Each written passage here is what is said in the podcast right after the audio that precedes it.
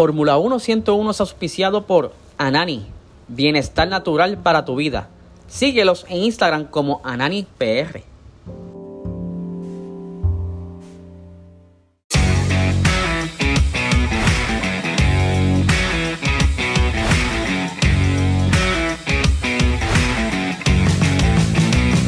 Esto es Fórmula 1 101.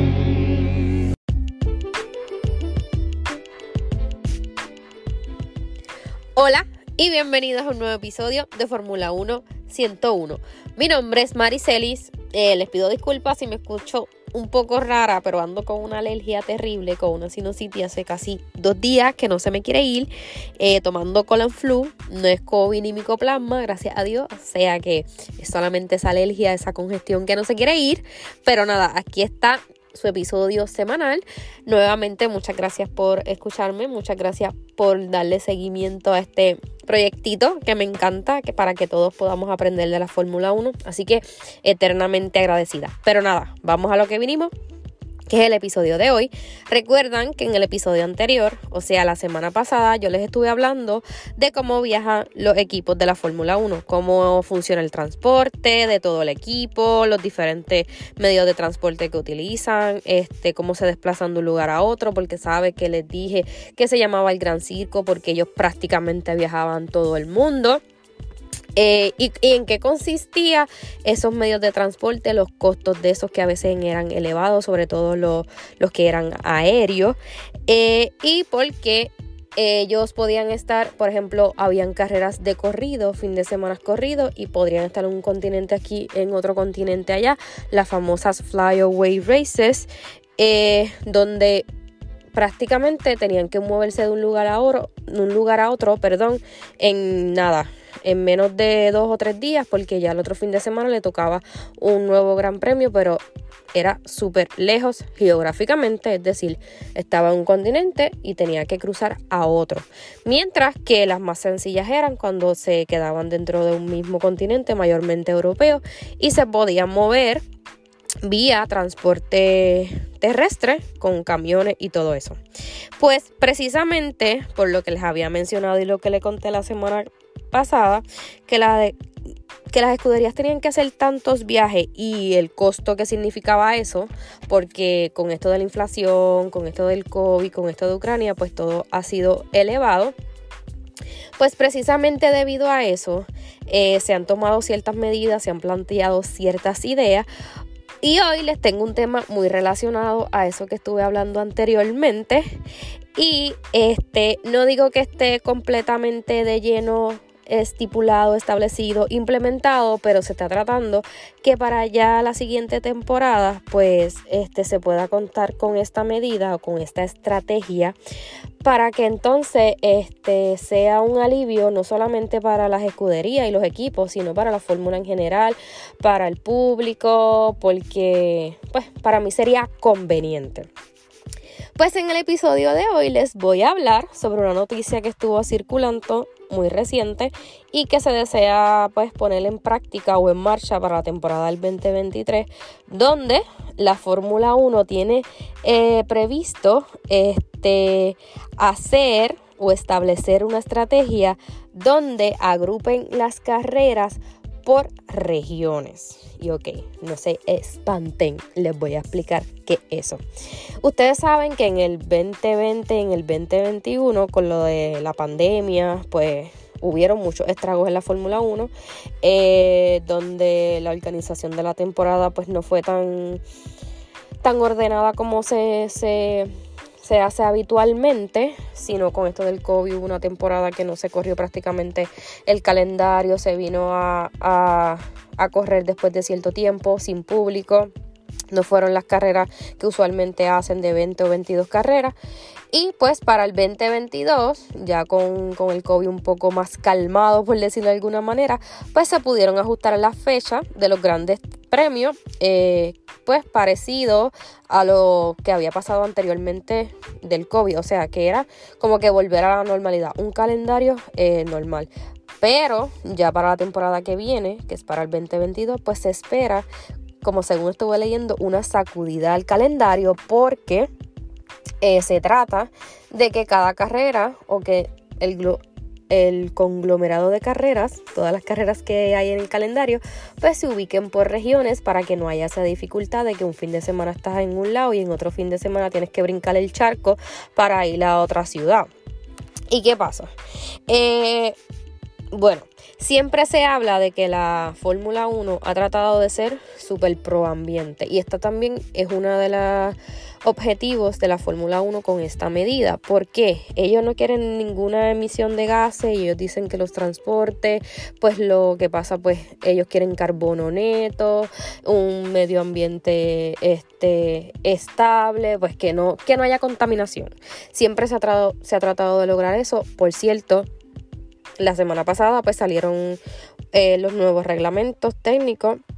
Y ya para el 2026, donde hay unidades de potencia nueva, porque ahora hay congelamiento hasta el 2025 de motores, para el 2026 ya hay unos motores establecidos que salió prácticamente, si no me equivoco, la semana pasada, donde ellos indican la FIA que el combustible debe ser 100% sostenible, o sea, biocombustible para que entonces pues la Fórmula 1 se dedique a que no haya ninguna contaminación ambiental, porque siempre se ha tratado de eso. Cada año ellos tratan de reducir eh, la contaminación de la gasolina por, lo que crea el monoplaza. Y también ellos son conscientes de que a medida que tú uses el transporte más, muchas más veces en en el año, pues también estás contribuyendo a la contaminación. Por eso se trata de que estas carreras sean por regiones para que entonces eh, el desplazamiento no sea pues no sea tan complicado, por decirlo de alguna manera. Pero hay que tomar en cuenta que también este, se incorporan otros circuitos para el 2023. Según yo estuve leyendo el reglamento, se permite un máximo de 24 carreras, si no me equivoco, y un mínimo de 8. Ya para el año que viene creo que tenemos eh, Las Vegas, si no, no sé si Qatar o Qatar está este año también. Y también está por ahí sonando África. Hay unos circuitos que se estaban como que acomodando si continuaban en la Fórmula 1 para el 2023.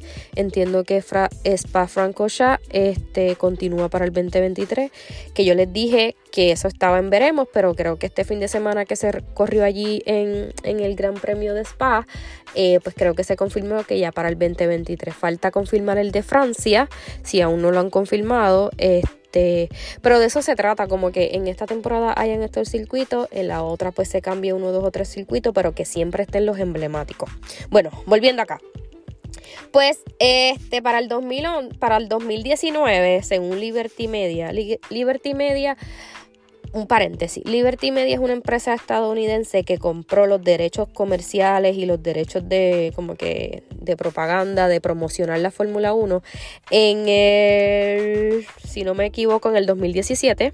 Ellos compraron los derechos de la Fórmula 1 y son los que se, eh, se encarga de promocionar la competición. Y entonces Dominicali, Estefano Dominicali, que es el CEO de Formula One Group, que es lo mismo, este, es una empresa estadounidense. Y según lo que estuve eh, leyendo y muchos la critican, es que esta Liberty Media una empresa estadounidense trata como que de americanizar la Fórmula 1, no tan solo como que creando ok, necesitan un boom. Ellos, estaban buscando que en Estados Unidos fuera un boom y lo han conseguido con el Drive to Survive. Pero no tan solo eso, sino que este año incorporaron a Miami. Ellos tenían Austin, pero este año va a Miami, el año que viene ya va a Las Vegas, ya tienes tres circuitos en, en Estados Unidos, en América, entonces pues dicen que eso tiene que ver mucho con Liberty Media. Pero nada, Liberty Media pues es la compañía que dirige los derechos de la Fórmula 1. Pues para el 2019 ellos establecían que ellos querían un plan donde el deporte sea este con neutro, eh, carbón neutro, ninguna emisiones de gases ni que nada. Y que para el 2030 eso fuera nada, que no haya ninguna contaminación. Y para poder lograr esos objetivos, este, pues ellos querían implementar una, pues, esta, estas medidas para que fuera fuese ecoamigable, según yo entendí. Pero también al mismo tiempo, esto no, no tan solo beneficiaría al medio ambiente, sino que reduciría los, dramáticamente eh, los costes de transporte, que yo les hablé que eran demasiado y por eso habían subido un 3% el presupuesto para los precios de inflación que estaban costeando los equipos por el transporte. Pues anteriormente ya se había hablado de esta, de, esta de consolidar el calendario por regiones, pero nada, no había pasado nada, Ahora, pues esta medida como que ha cogido mucho auge y pues están tratando de impulsarla y para que llegue al 2023. Pero existen ocasiones en la temporada donde ya hay carreras tradicionales este, dentro de un mismo sitio. Por ejemplo, este fin de semana que hay tres carreras corridas, o sea, este fin de semana que pasó, este que viene ahora y en el próximo, hay tres carreras eh, consecutivas, pero prácticamente están ahí al lado, está como que en Europa. Estuvo este, Bélgica, ahora vamos para Países Bajos, que es Holanda, y después vamos para Italia. O sea que están relativamente cerca. No sé mucho de geografía, pero entiendo que están relativamente cerca y son corridos, o sea que les da tiempo. Pero, sin embargo, hay otras carreras que, Dios mío, están en el Jurutungo Viejo. Por ejemplo, en esta temporada a Miami fue una carrera totalmente independiente al circuito que se da en América, como lo es México, eh, Austin, Texas y Brasil, que casi siempre esas tres mayormente caen juntitas dentro de un mismo espacio de, en el calendario que este solo fue esa carrera en Miami. Ellos viajaron a Miami por una sola semana. Otra de las carreras que también fue así como que una distancia súper grande que tuvieron que recorrer los equipos fue la de Baku, que fueron un fin de semana a Baku y luego se trasladaron a Canadá y pues obviamente eso era alejado geográficamente total, eran cercanas en el calendario, pero muy lejos geográficamente. Y este, creo que por eso se está pues se está proponiendo esta especie de medidas para que no haya ese tipo de problemas donde un fin de semana tienes que estar, imagínate, en Baku, por allá por súper lejos, iba a decir una palabra, pero como buena puertorriqueña, pero me la, me la reservo, por allá bien lejos para después volver a, acá al continente americano para Canadá, imagínate, para luego volver para Europa. Oh, eso es como que no tiene como que mucho lógica. Entonces, eh, pues se trata de, de, crear esas carreras por regiones. Pues Dominicali, que es mayormente que está encargado de esto, no ha hablado mucho o en detalle sobre los posibles cambios. Esto puede traer como que un poco de controversia porque hay unas fechas eh, que son como que emblemáticas, históricas, que están ahí siempre, siempre ahí, siempre ahí. Uno como que, ah, mayo es esta carrera, ah, qué sé yo, al, principio de temporada siempre es esta carrera, siempre se corre en este país. Pero, este, pues, hay que, pues uno tiene que aceptar los cambios, los cambios son buenos, pero vamos a ver qué sucede. Se puede inferir, según lo que se observa del calendario y según los, grupitos que podemos hacer, que Baku podría agruparse en una serie de carreras con Shanghai y Suzuka. Eh, otra de las posibles opciones era emparejar a Mónaco con, que diga, Miami con Montreal, que es Canadá, eh, pero eso significaría mover fechas en el calendario, porque uno estaba en una fecha y otro estaba en otra. Significaría pues que esas fechas pues estén continuas. También, como les dije, hay circuitos que tienen fecha específica por ser histórico, eh, por ser, mm, no sé, parte de la Fórmula 1 hace en siglo, como es Mónaco, que tiene una fecha tradicional a finales de mayo. Y pues esto podría provocar un, poco un problemilla porque eso reduce la flexibilidad de la Fórmula 1. Este, porque yo entiendo que hay personas de la Fórmula 1 que sí llevan tiempo, mucho tiempo, mucho tiempo, mucho tiempo. Yo no, yo no llevo tanto tiempo.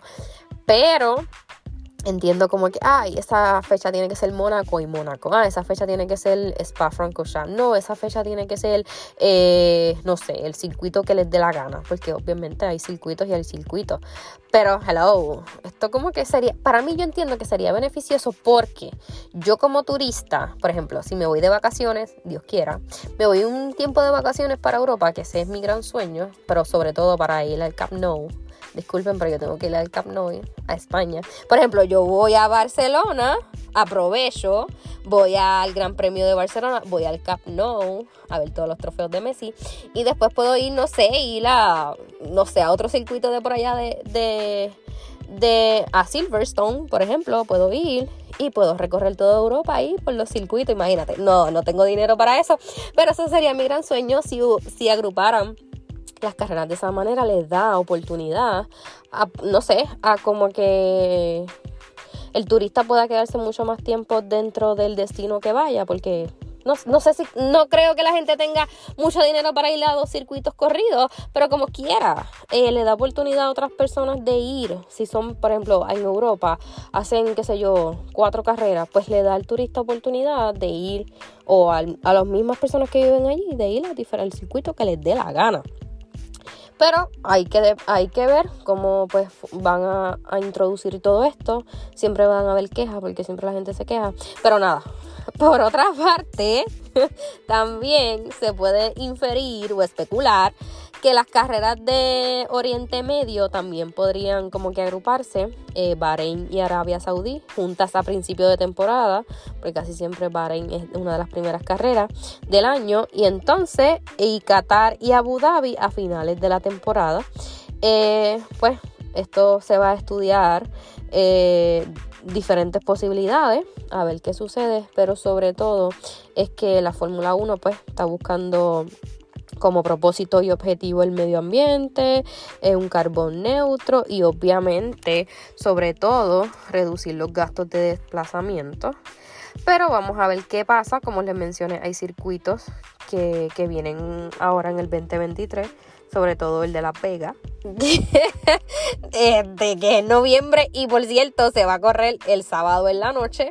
Eso es una cosa, va a ser espectacular. Pero si Miami fue caro, porque yo realmente, una anécdota acá para después irme, yo tenía, sinceramente yo vi la página de Miami, yo estaba inscrita para comprar boletos para Miami, pero se acabaron antes de que yo pudiera comprar. Pero después entré a una página ahí, como que no me acuerdo si era Fatula, pero entré una página ahí y los costos eran, uff, súper elevados. Si Miami fue carísima y fue un circuito de las superestrellas mayormente, no me quiero imaginar Las Vegas. Pero vamos a ver qué pasa con esta medida, como si fuera así una medida política. Pero vamos a ver qué pasa, qué pasa si, si se ya para la temporada del 2023. Para mí sería una buena idea. Y como les dije, se espera que para la temporada que viene 2023 pues se hagan, no sé, 23, 24 carreras. Ellos están como locos, queriendo como que atraer más gente. Obviamente esto es, ¿cómo decirlo? Espectáculo, poder atraer más espectáculo de la Fórmula 1 y pues más competencia. Vamos a ver qué sucede. Ah, otra cosita, eh, un resumen rapidito de la carrera anterior, pues, pues se corrió el circuito de Bélgica. Eh, Spa Francorchamps, Max, un cohete, eh, salía de la 14 posición, nada, yo creo que en 7 vueltas ya estaba liderando la carrera. Ferrari nuevamente la tiró por el chorro. Carlos Sainz llegó tercero, Checo llegó segundo. Lamentablemente Hamilton tuvo un DNF, tuvo contacto con, con Fernando Alonso. Pero Max, eh, con esas mejoras que le hicieron a Red Bull, no creo que no creo que ningún ningún equipo esté preparado para no sé, batallarles. Pero vamos a ver qué pasa. Prácticamente Leclerc ya bajó a tercera posición en el campeonato. Checo está en segundo lugar. Yo creo que esto ya está totalmente. Como quien dice, totalmente ya, ya podemos decir que Max ganó, a menos que tenga DNF por ahí para abajo y Leclerc gane todas estas carreras, que lo dudo. Pero vamos a ver cómo continúa esta temporada, igual que Red Bull, ya prácticamente ese campeonato de constructores lo tienen en la mano. Pero nada, este fin de semana hay carrera nuevamente y se corre, por cierto, en la casa de Max, que es en Netherlands, en los Países Bajos, en Holanda. Vamos a ver los horarios rapidito. La práctica 1 es a diatre. A las 6 y media de la mañana el viernes, la práctica 2 a las 10 de la mañana, la práctica 3 a las 6 de la mañana, la quali a las 9 el sábado a las 9 de la mañana y la carrera el domingo a las 9 de la mañana. Ahí vamos a ver el Orange Army. Eso se pone con humos naranjas, anaranjado para mí. Horrible. Yo no sé cómo ellos pueden manejar con ese, con ese humo, pero la casa de Max, me imagino que Max va a ganar. Espero que Hamilton pueda volver al podio, bendito. Nada, y que Mercedes pueda lucir bien, pues ellos dijeron que venían con mejora. Hay que ver si Hamilton va a penalizar, porque ellos fueron, mandaron a evaluar el motor para ver si podía seguir utilizando, pero esperemos. ¿Qué, ¿Qué va a pasar? No sé si va a penalizar, pero nada. Así que nada, este fin de semana se corre. Pero y el otro fin de semana también. Vamos para Italia. Eh, así que tenemos fueron tres fines de semana corridos. No podía ser mucho mejor. Nada, ya, hasta aquí este episodio. Muchas gracias por escucharme nuevamente. Gracias por el apoyo. Así que nos escucharemos en la próxima. Hasta luego. Bye.